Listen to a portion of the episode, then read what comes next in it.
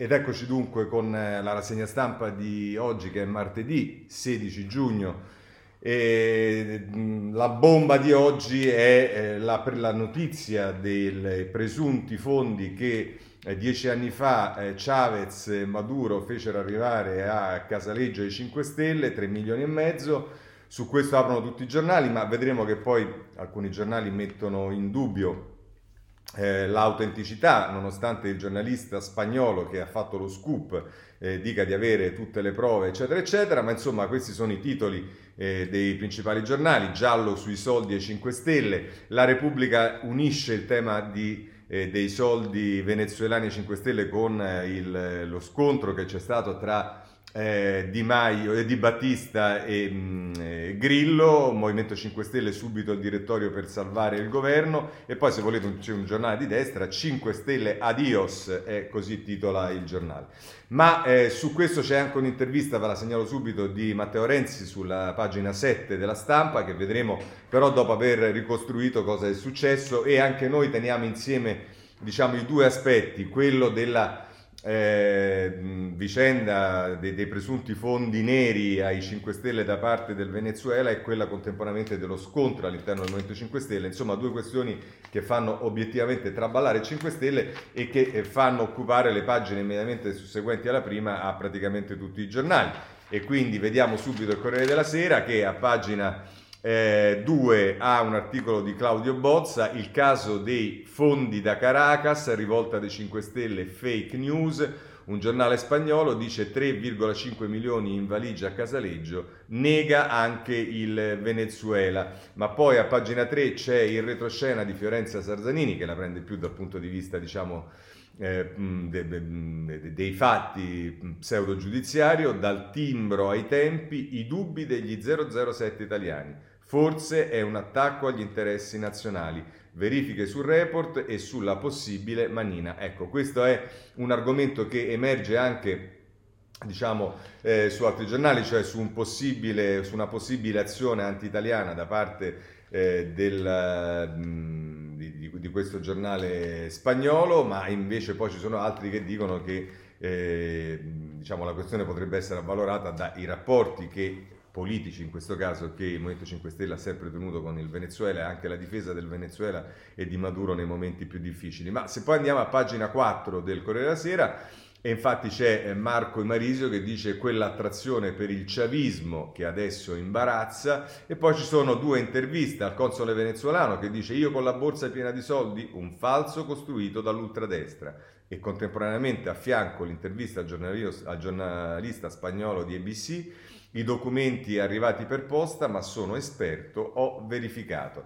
E questo è quello che compare, diciamo, sulle prime quattro pagine del Corriere della Sera e a pagina 5 ci si occupa invece del scontro all'interno del Movimento 5 Stelle. Grilla è contro di me, amen. Di Battista tira dritto e agita il Movimento 5 Stelle. Tra i deputati c'è chi lo difende, il garante esagera, Di Maio non è questa la priorità e tra chi lo difende a Di Battista c'è l'ex ministra Lezzi Lezzi che si dice sorpresa eh, da Beppe, spero non sia mal consigliato. Eh, benissimo, eh, ci spostiamo su Repubblica, non cambia molto l'antifona, anche se il taglio in alcuni casi è diverso, ehm, perché la ehm, pagina 2 eh, del, eh, del ehm, della, della, Repubblica invece è più dedicata ai temi politici. Sul MES rischio scissione 5 Stelle, eh, scrive eh, sulla ehm, Repubblica Giovanna Vitale. Per i vertici grillini, se continua così, tra un mese l'esecutivo non c'è più. Conte glissa sul fondo salva stati, ora non c'è necessità, ma dovremo aggiornarci e sull'ipotesi del suo partito avverte un lavoro io ce l'ho. Poi c'è il retroscena di Tommaso Ciriaco e Annalisa Cuzzocrea, pagina 3 di Repubblica, la mossa dei capi grillini, subito un direttorio per evitare la tempesta, un caminetto di saggi, di saggi e un intervento di Grillo per arrivare ad una guida collegiale, ma Di, ma di Battista sfida il garante e dice io vado avanti. E tra l'altro c'è anche un articolo ehm, eh, di Giovanna Vitale sulla pagina, sul taglio basso della pagina 2 della Repubblica che dice gli alleati e Zingaretti teme la paralisi, al governo serve velocità e insomma eh, questo è quello che eh, ci si dice. Mentre invece se poi volete sapere eh, come imposta la Repubblica il rapporto col Venezuela e a pagina 4 Marco Mensurati, il giallo dei 3,5 milioni di euro arrivati dal Venezuela a Casaleggio, la denuncia del quotidiano spagnolo ABC,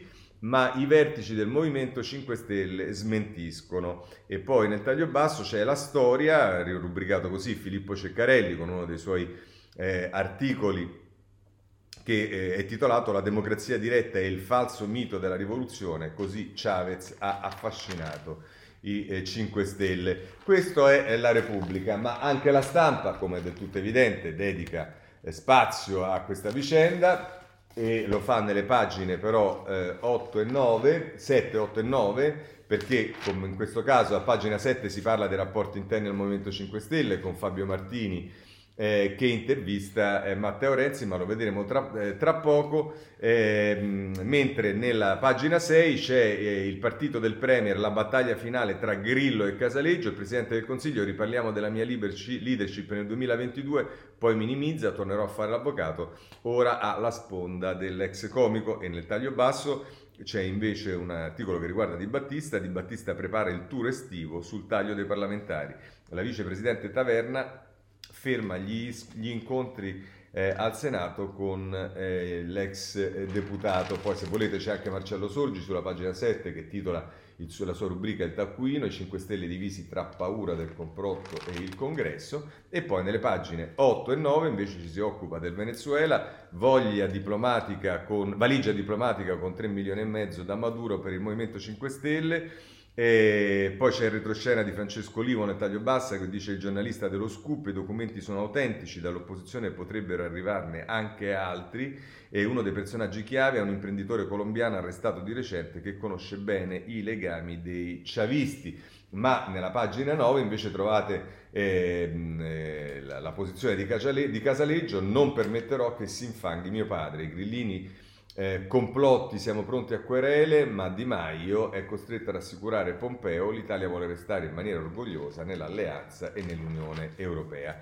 Eh, questo è quello che ci dice eh, la stampa. Doverosamente guardiamo anche cosa dicono ehm, i giornali della destra che eh, sobriamente per quanto riguarda il giornale dedica eh, du- la pagina 2, 3, 4, 5 e 6, oltre che la pagina prima del eh, giornale 5 Stelle Adios e poi eh, a pagina 2 si, da, si, dà già tutto di fatto, i soldi di Chavez pagati 3,5 milioni, la carta top secret che inguaia i grillini. Ehm, eh, e poi nella pagina 3 i viaggi e le difese di Caracas, l'amore 5 stelle per il regime, i grillini da sempre strizzano l'occhio, vedete quello che vi dicevo prima, alle dittature rosse sudamericane, il boom con Di Maio eh, agli esteri e poi a pagina 4 il sospetto della manina USA de- dietro il documento di ABC e questo invece è Gian eh, Michalesin che dice Movimento 5 Stelle per Washington è inaffidabile e la pubblicazione in questo momento punta ad affondarlo definitivamente, quindi qui addirittura si prevede un complotto americano nei confronti del Movimento 5 Stelle.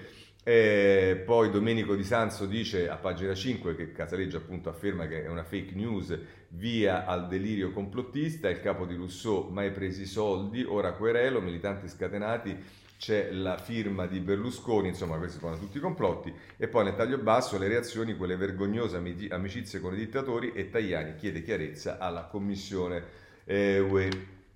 Eh, questo eh, sul eh, giornale, ma eh, se poi volete abbiamo anche Libero che eh, affronta a suo modo la questione e lo fa nelle pagine 2, 3, 4 e 5, scandalo internazionale 5 Stelle 3,5 milioni in nero donati dai dittatori venezuelani, si dà notizia che eh, la Meloni chiede che il governo riferisca in aula, e poi a pagina 3 c'è Pietro Senaldi che eh, titola con Grillini grigliati, l'unica certezza è che il Movimento 5 Stelle ha perso la faccia, chiedevano trasparenza a tutti, accusarono la Lega di aver ricevuto rubli mai trovati, adesso che diranno? Beh, diciamo i rapporti tra la Lega e Putin diciamo, eh, non sono mh, francamente chiariti.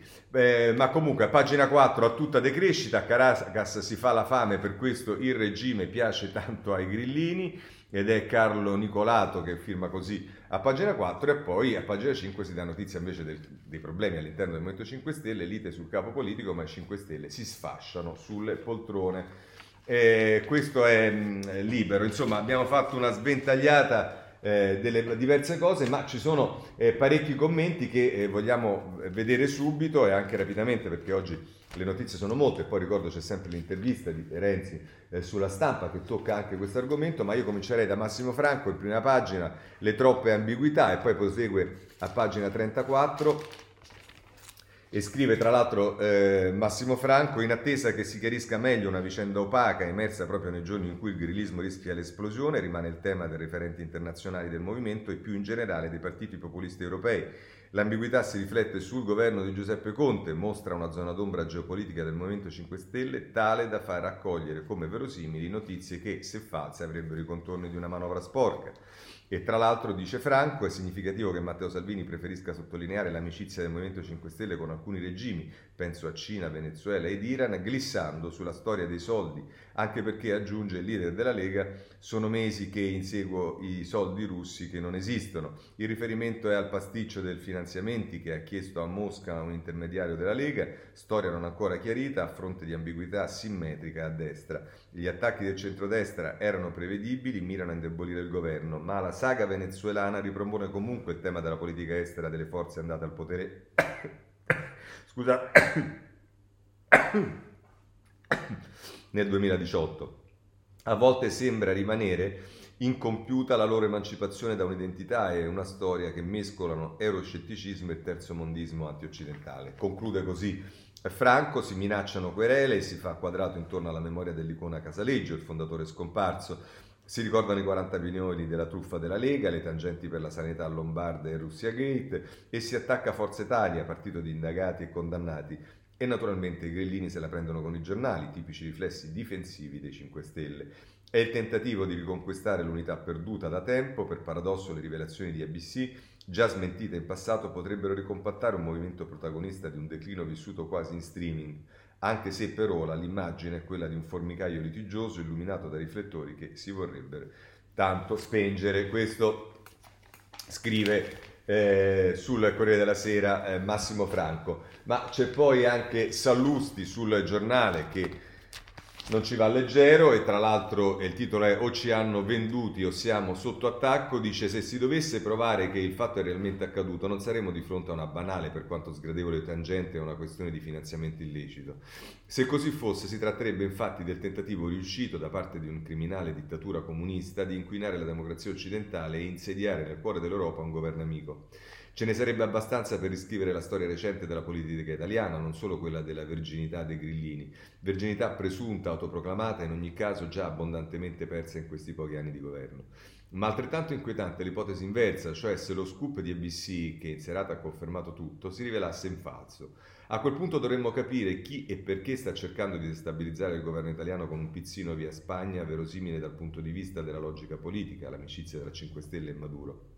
E qui entra pieno, si entra in pieno nei giochi dei servizi segreti, deviati o no, un sottobosco che 5 Stelle ben conoscono e dal quale, attraverso la Link University di Roma, hanno tratto più volte l'infa per la loro crescita.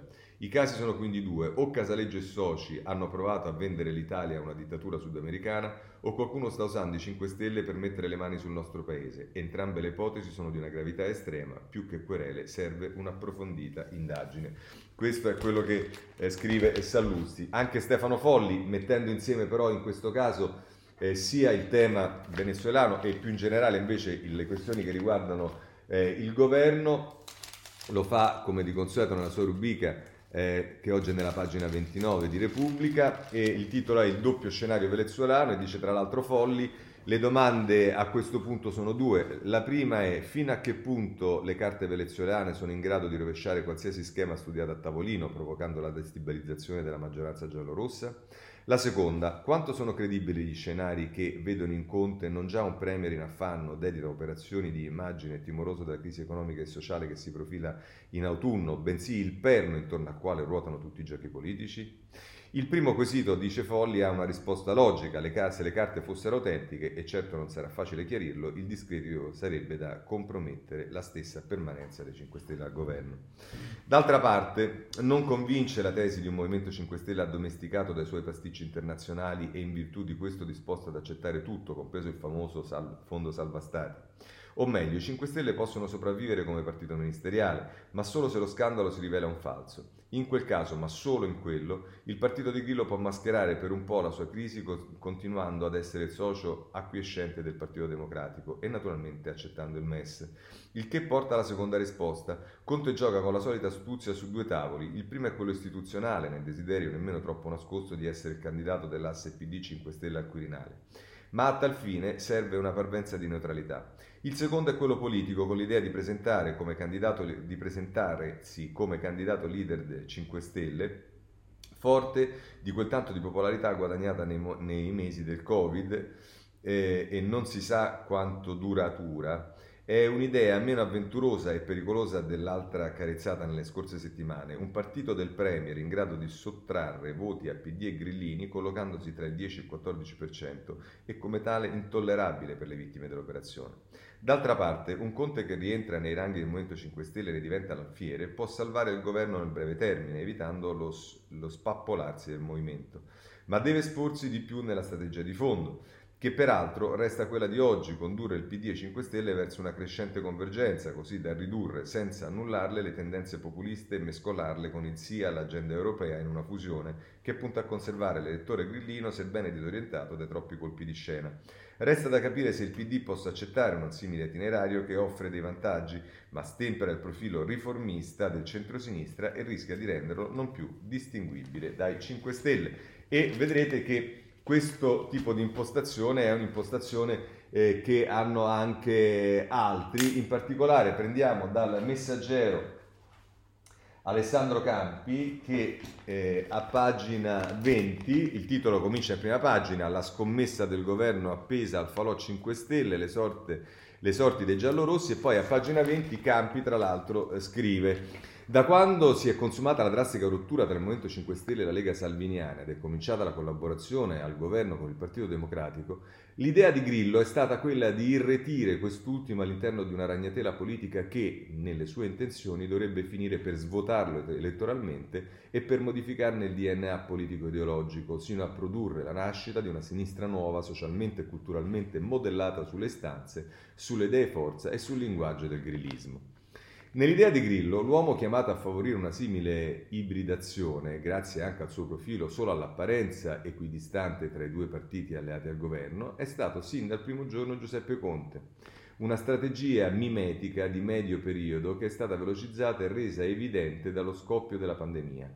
Quest'ultimo ha prodotto un'accelerazione inevitabile della dinamica politica.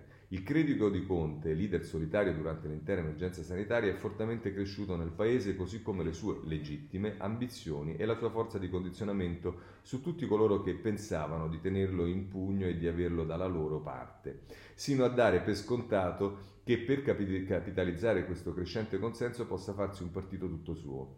Ma perché dovrebbe lanciarsi in un'avventura tanto rischiosa quando in realtà ne ha già uno, il Movimento 5 Stelle, con lui alla guida, potrebbe, eh, sondaggi e annunci alla mano, diventare il primo in Italia?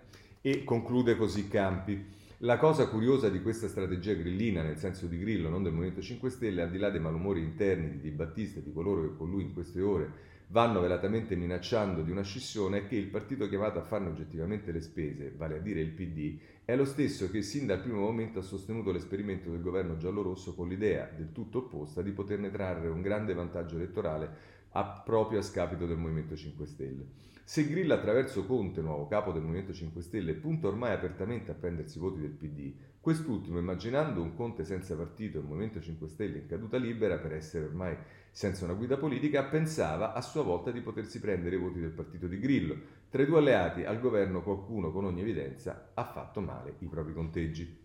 Il PD, come dimostra il nervosismo recente di molti suoi dirigenti, sembra aver fiutato la, trappi, la trappola politico-elettorale nella quale potrebbe finire, confermandosi nel suo eh, di portatore, nel, confermandosi nel suo ruolo, sarà di portatore d'acqua al servizio dei valori repubblicani. Nel Movimento 5 Stelle, come dimostra l'alzata di scudi di Battista e la sua richiesta di un confronto congressuale per decidere democraticamente chi debba comandarlo, non tutti gradiscono che la guida del partito passi, per volontà non sindacabili di Grillo, ad un esponente a dir poco spurio del grillismo con tutta la vecchia guardia fatta fuori senza troppi complimenti o messi al secondo piano. Quanto basta per pensare, senza dirlo apertamente, ad una crisi di governo che fatalmente porterebbe all'indebolimento della figura di Conte, a meno che a salvarlo, va da sé per senso di responsabilità, non arrivi Berlusconi con quel che resta di Forza Italia. Sarebbe la rottura del centrodestra, soprattutto sarebbe la conferma che, almeno nel caso della politica italiana, dopo la pandemia nulla sarà come prima. Questo è Alessandro Campi sul eh, messaggero. Mm, ci sono questioni che vedremo poi eh, anche nell'intervista a Matteo Renzi sulla stampa, ma vorrei prima leggere un breve passo dell'editoriale invece di Cerasa sul foglio che dice il tempo ci dirà se le notizie di ABC hanno o meno fondamento e già ci immaginiamo oggi le, le gazzette del eh, grillismo pronte ad intervistare i Davigo associati per alzare solide barriere contro la Repubblica della Gogna. Ma non serve invece altro tempo per poter sorridere di gusto di fronte all'intero plotone d'esecuzione del grillismo schierato contro un'oscenità che negli anni il Movimento 5 Stelle piuttosto che combattere si è impegnato ad alimentare con cura la cultura del sospetto Vedere i grillini impegnati a combattere contro la cultura del sospetto, che secondo la dottrina Casaleggio coincideva niente poco di meno che con l'anticamera della verità, è un'emozione seconda solo a quella suscitata dalla creazione di commissioni contro le fake news promosse dallo stesso partito, sempre quello che in passato aveva educato i propri elettori a credere alle sirene e alle scie chimiche. E allo stesso modo è difficile non sorridere di gusto di fronte al grillismo che combatte contro ciò che il grillismo ha sciaguratamente seminato nel paese anche in un'altra serie di circostanze, niente male. Questo è Cerasa, ma a questo punto eh, io passerei subito alla eh, intervista che c'è a pagina 7 della stampa a Renzi perché eh, Fabio Martini che lo intervista il titolo è La lista Conte, basta sondaggi, ora pensiamo ai posti di lavoro e subito Martini gli dice il sistema politico mediatico è in grande eccitazione per la valigia venezuelana. Se dal punto di vista giudiziario si può immaginare una strada in salita, da quello politico si può produrre per i 5 Stelle un effetto negativo sul medio periodo? Risponde Renzi. Sulla politica estera di affermazioni strampalate 5 Stelle ne hanno fatte eh, tante. Alessandro Di Battista è arrivato a dire che Obama è un golpista, ma voglio sperare che siano state idiozie dette gratis e non a pagamento. Al tempo stesso occorre riconoscere che la gestione di Di Maio alla Farnesina, anche in rapporto alla vicenda venezuelana, è stata sinora inappuntabile. E dice Martini, nel 2010 Di Maio e Di Battista erano dei ragazzi che pensavano a cosa eh, fare da grandi, ma ora questa vicenda non rischia di colpire proprio chi, come loro, crede ancora nel brand 5 Stelle. E dice Renzi, quel brand è morto, usurato, soprattutto perché su tante questioni hanno fatto grandi capriole, dal Baffa Day in poi. A me potete dire tutto, ma nessuno può mettere in discussione la linearità e la coerenza su tutti i temi e le battaglie combattute dentro e fuori il governo. Ancora dice Martini, proprio perché il brand pentastellato è usurato, questa storia non potrebbe aiutare le forniture, li, eh, le, la futuribile lista Conte? E risponde Renzi, io sono un grande tifoso della lista Conte, punto esclamativo. Non lo dicono i sondaggi che, potrebbe, che porterebbe via voti ai 5 Stelle e al PD?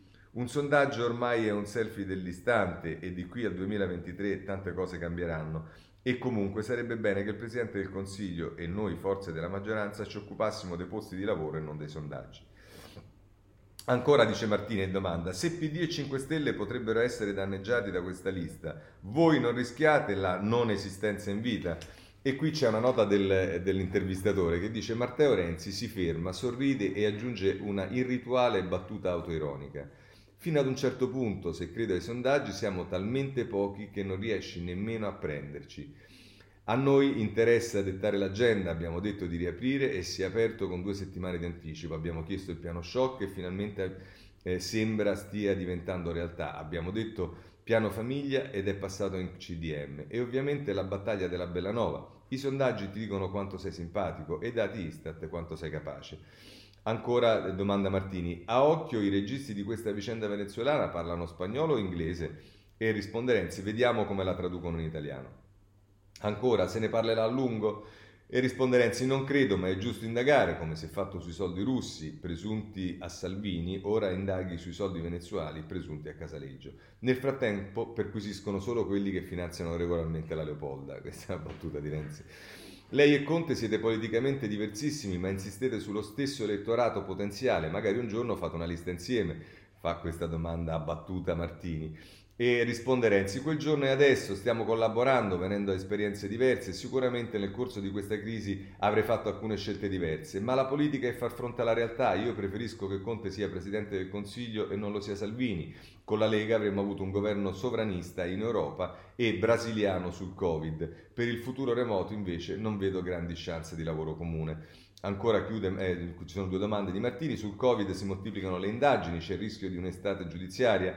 E risponde Renzi, è evidente che ci sono diversi profili complicati, quello delle mascherine, sono girati tanti, tanti soldi in tutta Italia, quello delle responsabilità politiche sulle RSA e sulle zone rosse. Spero che la politica faccia la politica e riempia quel voto denunciato da Bettino Craxi nel 1992 in quel che di fatto fu il suo ultimo discorso prima che la, vaga- la valanga Tangentopoli buttasse giù tutto. Se la risposta sarà giudiziaria, la politica perderà. Ultima domanda, dagli Stati Generali emerge un solo protagonista, Conte, lei che a Palazzo Chigi molto ha fatto e molto ha parlato. Gli consiglierebbe qualcosa? Non mi interessa lo stile di comunicazione del Premier, ma la concretezza della sua azione, risponde Renzi. Io penso che il vero problema sia come calare a terra quel che si dice nelle conferenze stampa.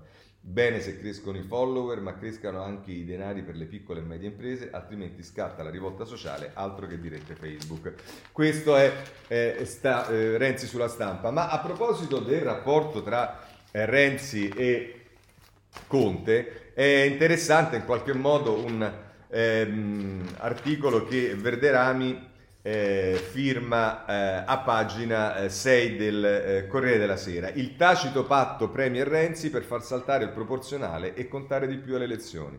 Sostiene Conte, scrive Verderami, che dopo Palazzo Chigi sarà contento di tornare a fare l'avvocato, l'aveva detto giusto un anno fa quando Salvini si preparava a togliergli la fiducia. In realtà il Premier ha altri progetti molto più ambiziosi e pur di realizzarli ha stretto un patto con Renzi. Non c'entrano le nomine o i posti di governo, la strana coppia si ritrova momentaneamente alleata con l'obiettivo di sabotare la riforma proporzionale concordata da Movimento 5 Stelle e PD. È tutto molto divertente, si schernisce il capo d'Italia Viva, che una settimana fa ha rispolverato la vecchia idea del sindaco d'Italia per esplicitare la sua ostilità al Germanicum partorito dall'accordo di Maio Zingaretti. Ora ha ragione Franceschini quando rammenta che l'intesa sulla legge elettorale fa parte del patto di governo ma viene stipulato quando Italia Viva ancora non esisteva. E dunque per Renzi quel patto va rivisto, siccome il proporzionale con soglia di sbarramento al 5% lo, regele, lo relegherebbe nella prossima legislatura ai margini del Parlamento, con pochi seggi per diritto di tribuna, l'attuale sistema maggioritario gli garantirebbe invece un forte potere contrattuale perché con i suoi voti potrebbe risultare determinante nella sfida dei collegi con il centrodestra e qui potrebbe far parte per pesare il ruolo di utilità marginale del suo partito nella trattativa con gli alleati. È a questo bivio che la strategia di Renzi ha incrociato quella del Premier, ambiguo ogni qualvolta deve sopire le voci su una sua futura lista.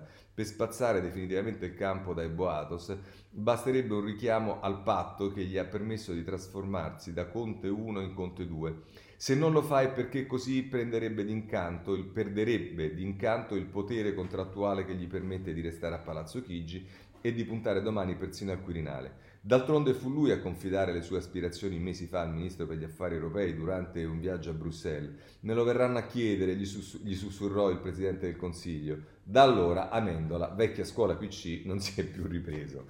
Di Maio e Zingaretti avevano fiutato puzza di bruciato, notando la singolare coincidenza tra la sortita di Renzi contro il proporzionale, la fine delle ostilità di Italia Via verso il capo del governo e la calorosa accoglienza riservata dal Premier nelle richieste programmatiche presentatagli dalla Boschi.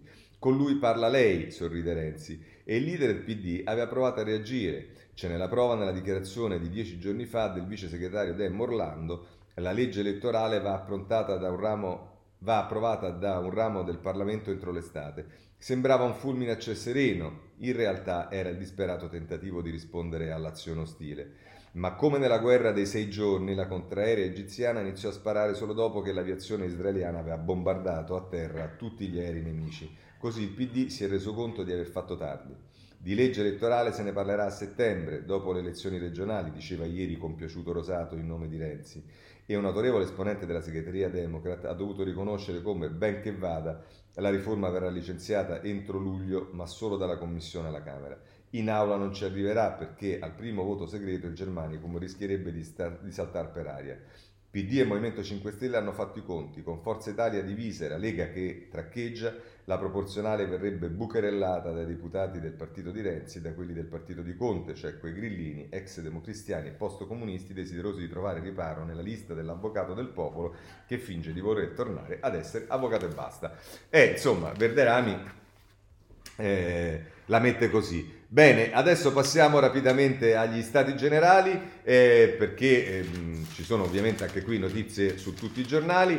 Eh, il Corriere della Sera nelle pagine 8 e 9, l'attacco di Bonomi, l'addio di Colau, ehm, eh, Conte ben venga il piano delle imprese, questo dice Marco Galluzzo, che, che è quello che dice il Presidente del Consiglio, ben venga il piano delle imprese eh, CIG un mese, in cassa integrazione un mese in più, se volete anche a, sulla Repubblica nelle pagine 6 e 7 ci si dice che le imprese a Conte, il piano per l'Italia ce l'abbiamo noi, quindi ci verremo tra poco su Bonomi. Eh, e poi nella pagina 7 c'è il retroscena di Emanuele Lauria che dice fine di un, amore, di un amore mai nato Colau chiude la task force, ho solo dato una mano. In un'ora il manager presenta le sue 102 proposte per far ripartire il paese. Ora torno a Londra e eh, è quello che dice Colau e insomma che i rapporti tra Colau e Conte non fossero proprio dei migliori si era eh, già capito. Eh, la stampa dedica invece le pagine successive alla prima, la 2, la 3 e la 4.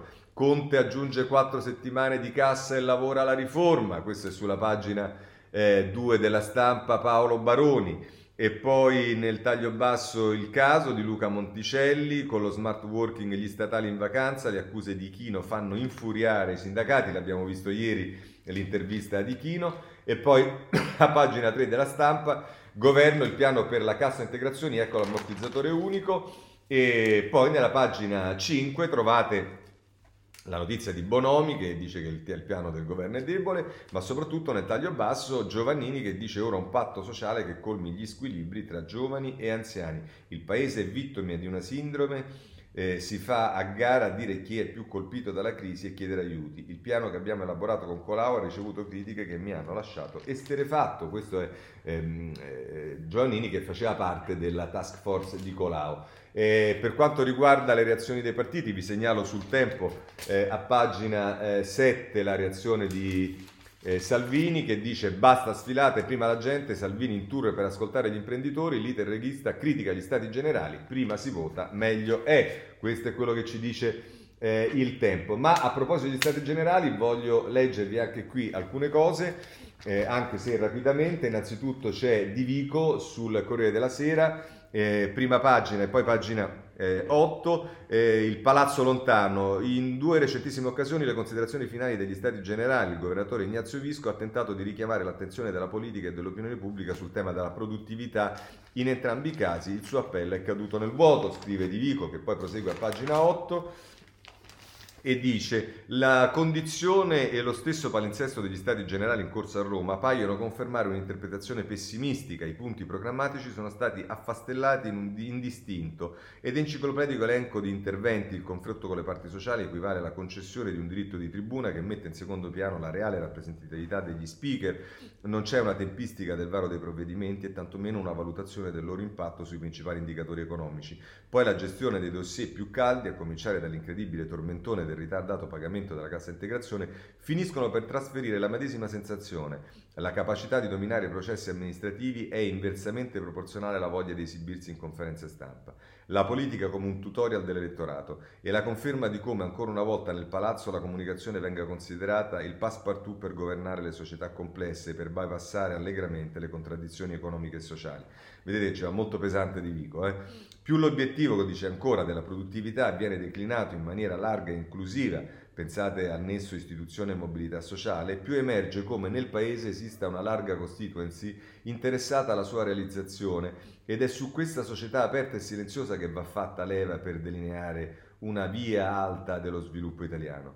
Il rischio di disegnare invece un'Italia bassa, a bassa competitività ad alta incidenza del sommerso e scarsa qualificazione del capitale umano è purtroppo evidente a tutti e trova una sponda in quelle nuove culture politiche che in nome della cittadinanza hanno legittimato l'ignoranza. E questo è il vero Rubicone del nostro paese, forse ancora più dell'alternativa destra-sinistra e sicuramente più dell'identikit dell'inquilino di Palazzo Chigi. E infatti non è un caso che la produttività sia stagnante dai luoghi, dai, da lunghi 20 anni che hanno visto alternarsi nella stanza dei bottoni 10 governi e 7 presidenti del Consiglio. Questo è, è Dario Di Vico sul Corriere della Sera. Eh, segnalo sulla Repubblica, pagina 28, eh, a proposito del eh, come si spendono i soldi, Alessandro De Nicola eh, scrive un articolo intitolato Arrivano i soldi e sono guai e dice la nostra pubblica amministrazione è incapace di investire fondi a disposizione in quanto lenta e inefficiente, come ha puntualmente registrato la Corte dei Conti europea e ogni anno conferma la Corte dei Conti italiana. Le opere pubbliche approvate bloccano e, bo- e bloccate valgono 55,5 miliardi di euro, di cui 48 miliardi già stanziati. Il costo dei nostri investimenti pubblici è molto superiore rispetto agli altri paesi europei. Sfonda sempre le previsioni e le analisi costi-benefici eh, sono quasi assenti. Eh, eppure i ministri fibrillano e parlano di fantastiliardi che serviranno a dotare l'Italia di alta velocità da campione. Eh, d'Italia a Caltanissetta e di altre mirabolanti infrastrutture. La base di tali ragionamenti è fornita dal noto moltiplicatore keynesiano, teoria secondo la quale un euro di investimenti pubblici genera più di un euro di PIL, più di un euro di PIL aggiuntivo grazie all'effetto appunto moltiplicatore.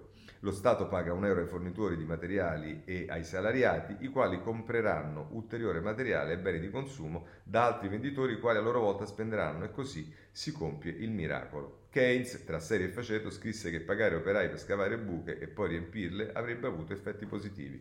E chiude De Nicola, insomma, invece di costruire nuove piramidi e comunque sottoponendo i progetti di analisi costi-benefici, sarà bene che, potendo spendere i soldi, il governo privilegi piani come l'industria 4.0, stimolando le imprese che non hanno eh, che non hanno elettori e clientele ma azionisti cui rispondere, ad innovare ed investire e metta mano quelle riforme eh, cosiddette a costo zero sulle quali finora ha prodotto zero, il che non è la stessa cosa. Ecco, e poi per concludere, ma non lo leggo, però ve lo segnalo perché eh, sulla pagina 34 del Corriere della Sera, a proposito del ruolo dello Stato, eh, c'è un uh, intervento del uh, rettore della LUIS, professore di marketing della LUIS, che sono Michele Costabile e Andrea Principe, eh, che eh, scrivono un pezzo in cui si dice caro direttore la pandemia in corso ha creato degli equivoci di fondo sulle funzioni di imprenditore o investitore dello Stato confondendone fini e mezzi. Lo Stato dovrebbe esercitare il suo ruolo imprenditoriale di fronte al fallimento del mercato ovvero in fasi drammatiche del ciclo economico limitandosi però a sostenere lo sviluppo delle imprese private controllandone l'operato ma non sostituendole. La sostituzione invece rischia di oscillare fra la concorrenza sleale ai privati, ai quali non vengono lasciati spazi adeguati di crescita sul mercato interno, indebolendone così la competitività internazionale e il posizionamento su segmenti di mercato inefficienti con spreco di risorse pubbliche. Vi sono come noto eccezioni che sono giustificate da attività strategiche per i cittadini, bene pubblici o di interesse pubblico, ma non dovrebbero essere ma dovrebbero essere rare ed in ogni caso garantire concorrenza che si traduce in libertà di scelta. Questo sul Corriere della Sera e chiudiamo anche con questo. Allora, adesso ehm, rapidamente per eh, gli altri argomenti. Innanzitutto le tasse. Eh, che cosa succede? Ce lo dice il giornale, il virus non, lascia, non scaccia le tasse, oggi si paga l'anticipo IMU, ultimo giorno per l'imposta sulla casa e sulle aziende pesano i versamenti IVA e i contributi previdenziali. Eh, per quanto riguarda invece eh, l'altro tema che è quello dei fondi che dovrebbero arrivarci dall'Europa, eh, in questo caso è la stampa eh, che ehm, a pagina 18 ci dà la notizia che e a proposito degli inviti che il Presidente del Consiglio ha rivolto all'opposizione per parlare con i paesi di Visegrad, che sono quelli più ostili all'Italia, c'è il retroscena di Alberto Simoni sulla stampa che ci dice fondi Unione Europea, le condizioni di Orban all'Italia. Il Premier urganese schiera i paesi di Visegrad a favore del recovery plan, ma il governo sostenga le nostre richieste sui dossier eh, più caldi. Eh, questo è quello ehm, eh, che ci dice eh, che ci dice eh, la stampa a proposito dei fondi europei e della, della, posizione dei paesi di Visegrad. Eh, per quanto riguarda eh, diciamo, un altro tema eh, che cambiava è quello della giustizia, su questo ci sono diversi articoli, intanto c'è il giornale nelle pagine 10 e 11, a pagina 10 ci parla di Di Matteo, il PD di Matteo spara un siluro ai colleghi, usano metodi mafiosi, l'attacco in tv sulle correnti delle toghe e su Palamara gioì quando uscì dal pool stragi, eh, Massimo Malpica che... Eh, eh, che, che, ci racconta quello che ha detto di Matteo da Giletti, che peraltro ha detto anche eh, nelle nomine il criterio di, appar- di, appartenenza è simile al metodo mafioso, questo dice di Matteo, però se volete nella pagina eh, invece 11 c'è Pier Francesco Borgia che ci dice quello che dice Berlusconi, eh, che denuncia le toghe di sinistra azioniste del governo, il leader azzurro scettico, difficile con questa maggioranza fare la riforma della giustizia. E ovviamente bisogna intendersi che cos'è la riforma della giustizia, bisogna dire a Berlusconi che però quando lui era al governo aveva dei numeri ben più consistenti, un'omogeneità ben più consistente di questa, la riforma della giustizia non ha fatto, le uniche riforme che ha fatto sono quelle che riguardano gli scudi per se stesso di fronte alle inchieste della magistratura. Bene, ma andiamo innanzi perché c'è anche Libero che si occupa eh, di giustizia nella pagina 9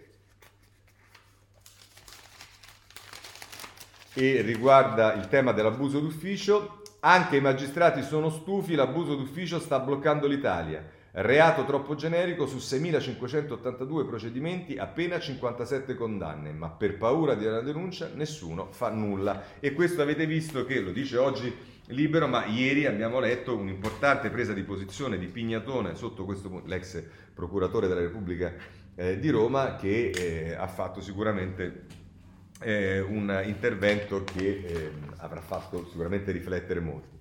Eh, c'è come al solito il riformista che si occupa di giustizia, lo fa praticamente in tutto il giornale. A pagina 2 si occupa eh, di Travaglio, eh, reazionari modello 2000, è Piero Sanzonetti che firma l'articolo Il fascino della prigione sul fatto e company, un doppio paginone con acclusa intervista a Gratteri per chiedere che i prigionieri nei reparti di alta sicurezza siano un po' più maltrattati. E poi Angela Zaro, nella, accanto, nell'articolo accanto sulla pagina 2 del riformista, il fascino del kick del KKK sul travaglio per giustificare Montanelli e il suo matrimonio con la sposa bambina etiope dice che il vero razzismo è imporre agli altri il proprio stile, stile di vita. Stile di vita? si domanda Angela Zaro. Eh, nelle pagine invece, eh, eh, se volete, le, l'intera pagina Angela, Angela Nocioni sulla pagina 4 parla di eh, l'odore dei soldi di Caracas che riguarda la, la, la, famosa vicenda 5 Stelle che abbiamo già visto, eh, ma se volete nella pagina invece 6 e 7 c'è un'intervista della deputata Deborah Bergamini a eh, Silvio Berlusconi sui temi della giustizia, cos'è il centro in politica? Un'idea non è una manovra e ehm, a proposito del caos CSM dice parte dei PM condiziona il paese dal 92 ho pagato un prezzo alto per essermi opposto a questo disegno di potere non si sa bene quando si è opposto perché non ha fatto certo la riforma del CSM Berlusconi quando era al governo e aveva i numeri per farla. Bisogna separare le carriere come diceva Falcone e anche questo io sono d'accordo però non lo ha fatto e poi insomma queste sono le cose che eh, dice eh, sulle pagine eh, 6 e 7 ehm, ehm, alla Bergamini Berlusconi. Se volete poi a pagina 8 c'è Tiziana Maiolo che dice a proposito di Di Matteo, il PM chiacchierone sbugiardato dal capo, un, un complotto per sabotargli la carriera, ma che? Cafiero De Rao ha dovuto smentirlo in diretta da Giletti, se l'ha silurato dal pur stragi è per quel suo vizio di spifferare tutto in tv. E insomma, Di Matteo sta, sta, sta comparsata da Giletti, non so quanto gli abbia fatto bene, ma andiamo uh, avanti ancora. E segnalo soltanto sul foglio Adriano Sofri a pagina 2 eh, la lenta agonia della giustizia affondata da una politica che rincorre i talk show intanto è ricominciata la sfilata di Salvini nelle carceri. Eh, si segue con una costernazione il travaso del problema della giustizia nella trasmissione di La 7 condotta da Massimo Giletti. Sembrava riguardare un clamoroso dissidio fra il magistrato Nino Di Matteo e il ministro della giustizia Alfonso Bonafede a proposito della nomina del capo dipartimento dell'amministrazione penitenziaria. Clamoroso tanto più per la presunta fino ad allora affinità politica e personale fra i due. Nel giro di poco più di un mese la vicenda si è dilatata fino a confiscare l'intera agonia della giustizia. Questo è quello che scrive Sofri sul eh, foglio. Altri argomenti, vediamo allora, passiamo agli argomenti eh, diciamo legati ancora alle conseguenze del lockdown della pandemia, in particolare cominciamo con l'università, eh, sulla stampa c'è un'altra intervista, dopo tanto tempo di silenzio sta parlando il ministro Manfredi, ieri non mi ricordo su quale giornale, oggi sulla stampa, basta precariato, pronti 6.000 posti per i ricercatori. Il ministro dell'università illustra il suo piano assunzioni nei prossimi due anni, personale più giovane negli Atenei. Ieri c'era l'intervista alla ministra e, e, oggi c'è ehm, invece ehm, Manfredi. Eh, per quanto riguarda la scuola, Corriere della Sera, pagina 31, eh, che ci dice la maturità all'aperto sotto i gazebo ehm, eh, e sono diverse scelte che si stanno organizzando per fare eh, la maturità, ma se volete c'è anche il messaggero a pagina 8 che ci dice più, più diciamo, dettagliatamente. Eh, doppi incarichi e defezioni alla vigilia della maturità resta il nodo commissioni, mancano ancora i professori nonostante la percezione dei dirigenti più giovani, la precettazione dei presidenti più giovani. Ieri la prima riunione degli istituti, oggi le nuove nomine per far partire eh, l'esame. E, mh, mm, questo sul eh, messaggero e poi l'avvenire dedica due pagine, come al solito l'avvenire è sempre molto attento e sensibile ai temi della scuola, sono le pagine 4 e 5, a pagina 4 maturità, tutti presenti, si parte, si sono insediate in tutta Italia le 13.000 commissioni d'esame, i presidi, non c'è stata alcuna defezione, vedete sono notizie differenti da un giornale all'altro, Azzolina la scuola comincia a ripopolarsi e Conte guarda già la ripresa di settembre in presenza. E poi però a, ta- a pagina 5 trovate i temi che non ci saranno, la maturità sarà senza prove scritte, mai come, eh, ma mai come in questo momento sarebbe stato interessante riflettere assieme agli studenti sui tempi che stiamo vivendo. Ecco quattro tracce immaginarie, ma non troppo è Daniele Mencarelli che scrive sull'avvenire. Ma a proposito di eh, scuola, mh, ci sta un tema che eh, sta, mh, come dire, eh, crescendo, cioè il tema delle eh, elezioni che bloccherebbero la scuola praticamente prima di cominciare. Allora la Repubblica ci dice ex caserme e palestre per Election Day, il Viminale cerca alternative alle scuole, ma è, difficile trovare una sede per tutti i 61.000 seggi elettorali. Ora io dico va benissimo, eh, vorrei segnalare che però l'Election Day e la fissazione della data al 21 settembre eh, è stata voluta eh, proprio con la giustificazione delle scuole. Forse un pensierino sul fatto che ci potrà essere un'alternativa alle scuole e quindi fissare una data più decente che riguardasse le amministrative e che contemporaneamente impedisse l'abbinamento con il referendum costituzionale, che è una cosa gravissima ed è una cosa scoscienziata, se non politicamente deliberata di proposito, e si poteva anche prendere. Ma insomma, eh, anche sul messaggero a pagina 8 basta seggi di voto nelle scuole, pressing PD, ma il Viminale frena, il nodo dell'Election Day il 20 settembre, arma il governo Zingaretti va risolto. Insomma, avete imposto le elezioni il 20 e l'Election Day eh, proprio per le scuole, adesso francamente si capisce poco questa mh, presa di posizione, anche se ovviamente eh, è del tutto comprensibile, ragionevole, diciamo. Bene, ci sono questioni che riguardano il turismo europeo perché si riaprono i confini, ce lo dice il Corriere della Sera nelle pagine 10 e 11. Si rivola mascherine, controlli e rebus valigie, si torna in viaggio anche all'estero, riaperti gran parte dei confini dell'Unione Europea, anche l'Austria cede sul Brenner. Questo sappiamo che è molto importante per il turismo italiano, ce lo dice nelle pagine 10 e 11 il Corriere della Sera. Se volete la notizia la trovate anche eh, sulla stampa, pagina 17.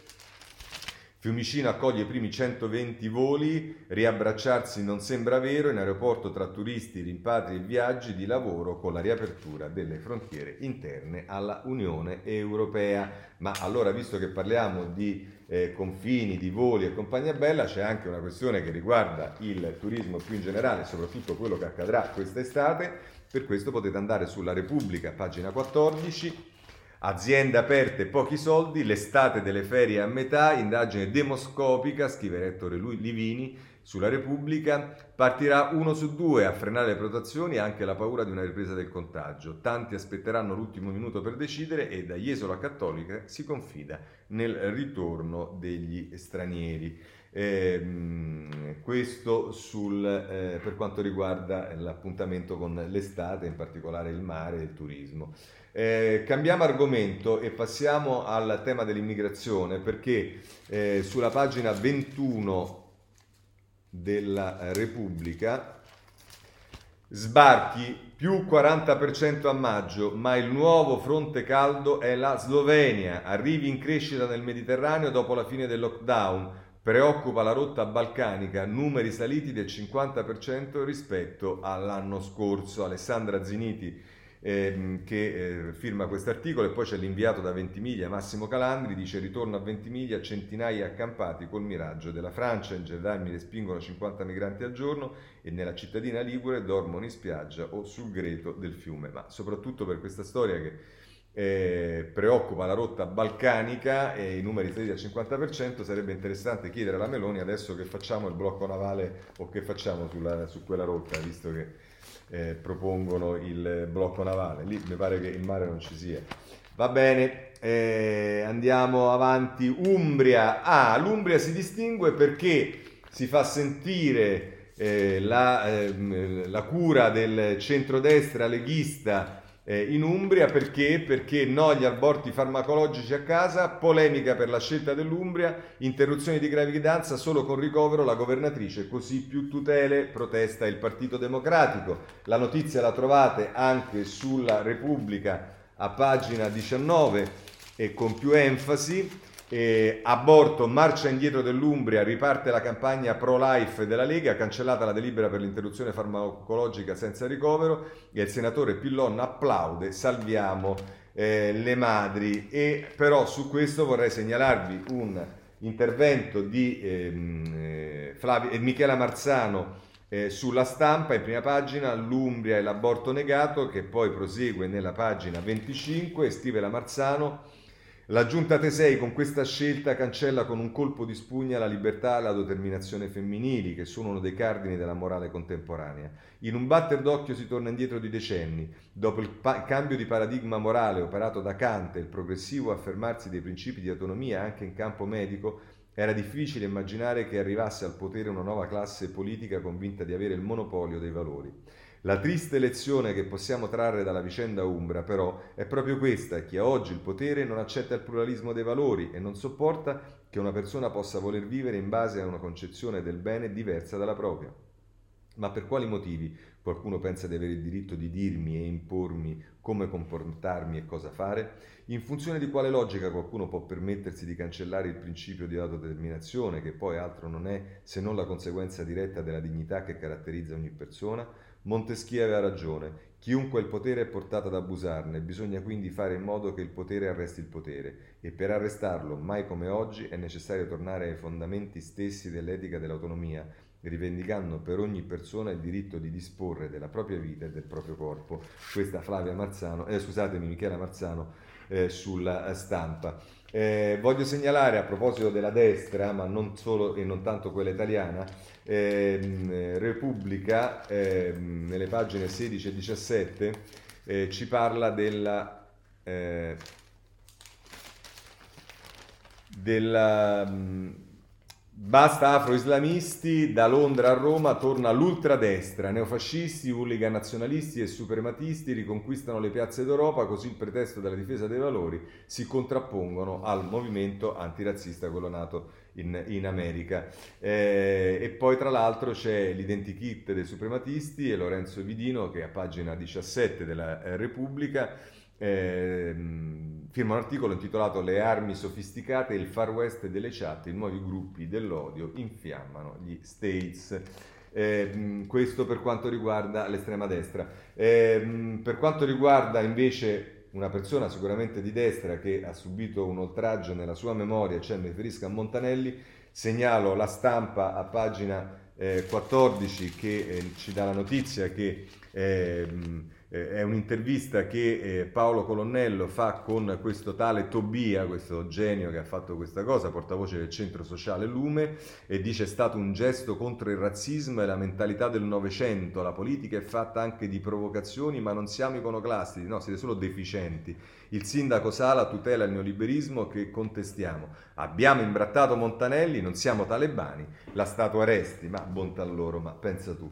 Eh, va bene, se volete anche il giornale eh, ovviamente si occupa di questo in prima pagina e fa, da Montanelli parte la caccia, ma la storia è piena di impuri, Luigi Mascheroni e poi ancora nelle pagine 2 e 3 comunque si dà notizia che eh, la statua di Montanelli è stata eh, ripulita. Ehm, segnalo come notizia di cronaca la notizia che eh, oggi è su tutti i giornali di eh, quanto avvenuto ehm, in una eh, casa di anziani, eh, a pagina 22 del Corriere della Sera, ha dato a otto anziani dosi letali di farmaci, un infermiere arrestato, le morti sospette in una RSA di Ascoli e lui dice mi vogliono incastrare, questo è, è quello che ci dicono molti giornali. Ovviamente su tutti i giornali c'è la notizia della morte di eh, Giorello, eh, la mia lotta al male oscuro, addio a Giorello, filosofo libero, il Corriere della Sera, in un articolo di Edoardo Boccinelli, eh, Boncinelli e Antonio ehm, Carioti, ehm, e che si ricorda così Giulio Giorello. Eh, notizie di politica estere abbiamo concluso, per quanto riguarda la Cina, è il Corriere della Sera che a pagina 17 ci dice che la situazione cresce nella preoccupazione, contagi Pechino chiude sport e scuole, le autorità hanno messo oltre 200.000 persone in quarantena. All'accusa colpa del salmone europeo. Eh, questo e, e, ci dice che poi dagli Stati Uniti partono le accuse contro la Cina, il partito eh, schiera gli avvocati, questo per quanto riguarda la Cina, però invece andiamo in eh, negli, nell'America, il Corriere della Sera, pagina 18, eh, anche qui vediamo che il titolo è Atlanta, l'autopsia conferma omicidio. La famiglia di Brooks, cos'altro deve succedere? E il presidente annuncia un milione al mio comizio. Eh, questo è quello che ci dice Giuseppe Sarcina da Washington a proposito dell'uccisione di un altro eh, mm, afroamericano. E mm, invece chiudo con una notizia che, triste notizia, che eh, ci danno anche qui molti giornali, ma lo spazio maggiore lo dà la stampa nelle pagine eh, 20 e 21 e riguarda il, eh, Sara eh, che è morta per difendere la bandiera LGBT, Francesca Paci che ci dice Sara come Sedia Abash eh, il giovane regista morto a maggio nel famigerato carcere di Tora per un video musicale in cui criticava il presidente di Al-Sisi, eh, come la lunga lista di egiziani che spariscono ogni giorno con generiche accuse di sovvertimento sociale per ricomparire in un tribunale militare e non ricomparire mai più, come Giulio Reggeni, ehm, l'attivista LGBT egiziana Sara Egazzi, esule in Canada dal 2018, si è tolta in queste ore la vita che le avevano tolto tre anni fa quando all'indomani del concerto Carota di Leila l'arrestarono per aver sventolato una bandiera arcobaleno, l'urlo omosessuale nel paese dove con l'eco di una lontanissima piazza Tahrir strozzata in gola va già bene se qualcuno ancora bisbiglia. Eh, con questo eh, chiudiamo eh, la rassegna stampa e se volete ci sentiamo eh, domani. Buona giornata a tutti.